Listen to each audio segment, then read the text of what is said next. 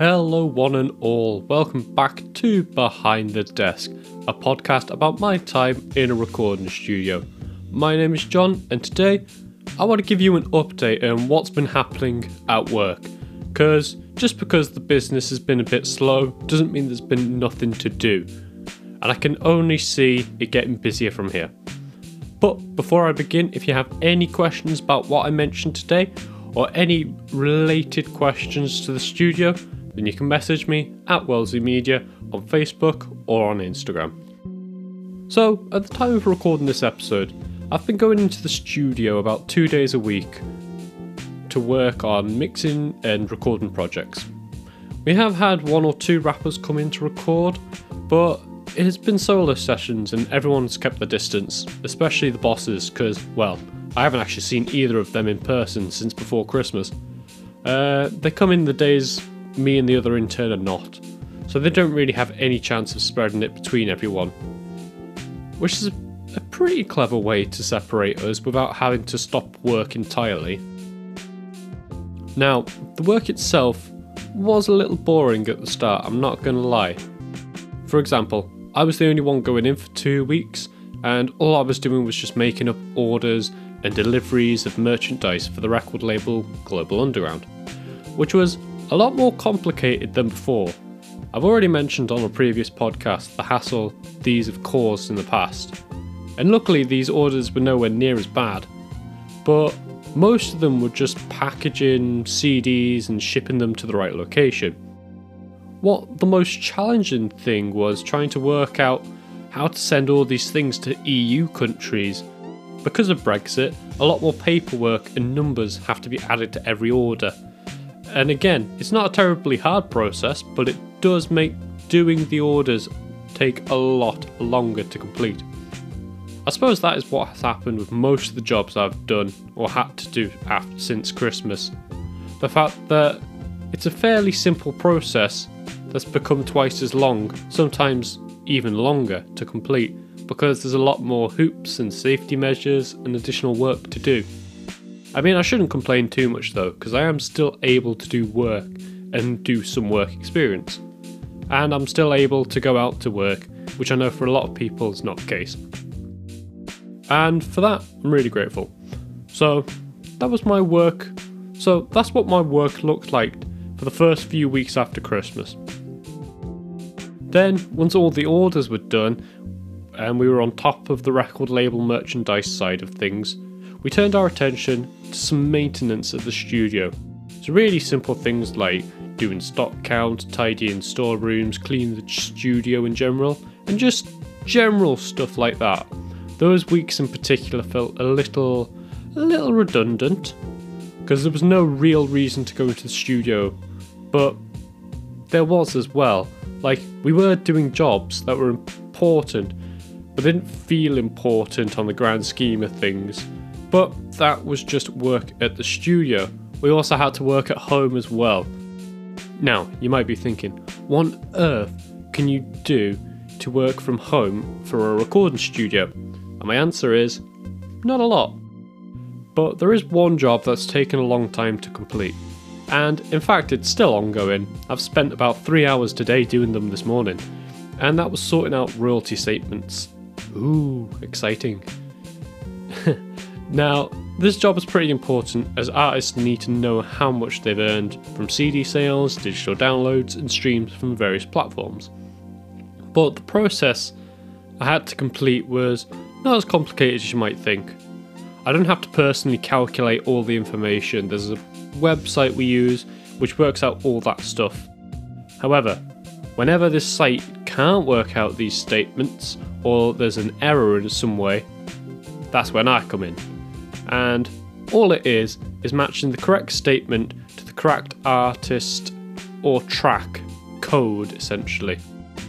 Again, it's not a fun process and it is quite repetitive, especially when there's well over 2,000 like different statements that we have to match manually.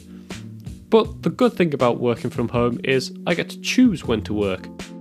Now, I know if I'm working from home, I should be doing a full day's work, but I don't think anyone should be staring at a screen for that long. and it's not an exhilarating process to do these royalties. So, I've been a bit cheeky and I've only been doing about 4 hours a day, which I personally think is still enough to be productive. Plus, I don't feel guilty about not doing any work. Hopefully, bosses think so too if they ever listen to this podcast, otherwise, I might be in a bit of bother. But, moving swiftly on. There is one more thing we have been able to do during this lockdown. That is the chance to actually mix and record people. According to the Musicians Union, recording studios have been classed as essential work, and therefore we've been allowed to stay open. However, there hasn't really been much in the way of recording, oddly enough. Uh, the only people that have come in are a group of rappers that have a special contract with us, which basically means they can use the studio whenever they want. And when I say rappers, I mean one guy came in for two sessions. Uh, his name's Saga Boy. He's actually a really nice dude. I've worked with him before, and he's one of the easier people to record because he usually knows what he's doing and what he needs to record. So the fact that the sessions were with someone easy to work with made the process a lot more fun. The fact that we can do any recording is fun at this point, and from these recording sessions, Saga Boys managed to record four tracks, which has given us plenty of mixing to be getting on with. I spent a good few hours the other day working on this Afrobeat style track and getting to mess around with some plugins I don't usually have time for. Like the plugin that brightens up the high end without making it sound too harsh. It's called Fresh Air and it's a free plugin and it's really nice to use. I definitely recommend it. I've also been using the Aphex Exciter plugin and messing around with all the different settings to see what it can actually do. From what I can tell, I think this plugin could work really well on aggressive vocals, very grungy guitars and bass. Because the type of distortion it has has like this mean characteristic to it, in a good sense. And I think when the setting is right, it sounds really clean. Which is an issue you always battle with with distortion and exciters, because if it's too much, then you have to deal with all the muddy frequencies, which I personally find like really hard to separate without a plugin adding more muddiness to the mix.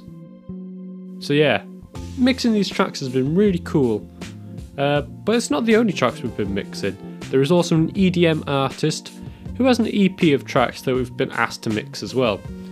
And uh, it's been cool to mix a different genre. I have been able to work more in Logic, which I don't usually do, and I quite like working in Logic, especially for this kind of music and I think it'll definitely be helpful in my final year if I ever have to create some like EDM tracks or anything like that. Uh, in the studio, this has actually been a pretty cool process to work on as well, because I don't often get the chance to mix synths and electronic instruments, so it's a nice change of pace.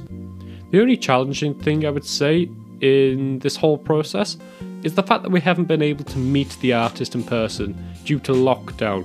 They haven't been able to come into the studio, which has meant every time we do revisions on a track, we need to send him a new version and then wait for him to reply on what he wants to change, which is already a challenge with artists, because I feel like people get extremely protective and possessive over their tracks, which makes them become perfectionists, which isn't a bad habit to have, but it does slow down the process of finishing a track and releasing it. And the process has already been slowed down because of other restrictions, which did make the mixing process a little less enjoyable. Hopefully, the next track won't take as long to complete though, and that we'll be able to have people in the studio sooner rather than later. Other than that one thing, I still really liked mixing it. I definitely like working on this kind of music, and I look forward to working on more tracks like this, even the other ones from this artist, because they are really good tracks. They're the kind of tracks that make you just want to get up and dance, and you immediately bop your head when you listen to them. Which is the sign of a good track, I think. Well, dance track at least. I don't think you'd be bopping your head to Bach or Beethoven. And that's all I've been up to from Christmas to now in the studio. It has been slow in a lot of places, but like I said, it's starting to pick up, and I think it won't be too long before things start going back to normal. So, Thank you for listening to today's podcast. I hope you've enjoyed hearing what I've been up to. If you have any questions about anything I've mentioned today, or have any questions about any work I've done at Loft or for Global Underground, then you can message me at Wellesley Media on Facebook and Instagram. All that's left to say is, I've been John, and I'll see you all in the next episode.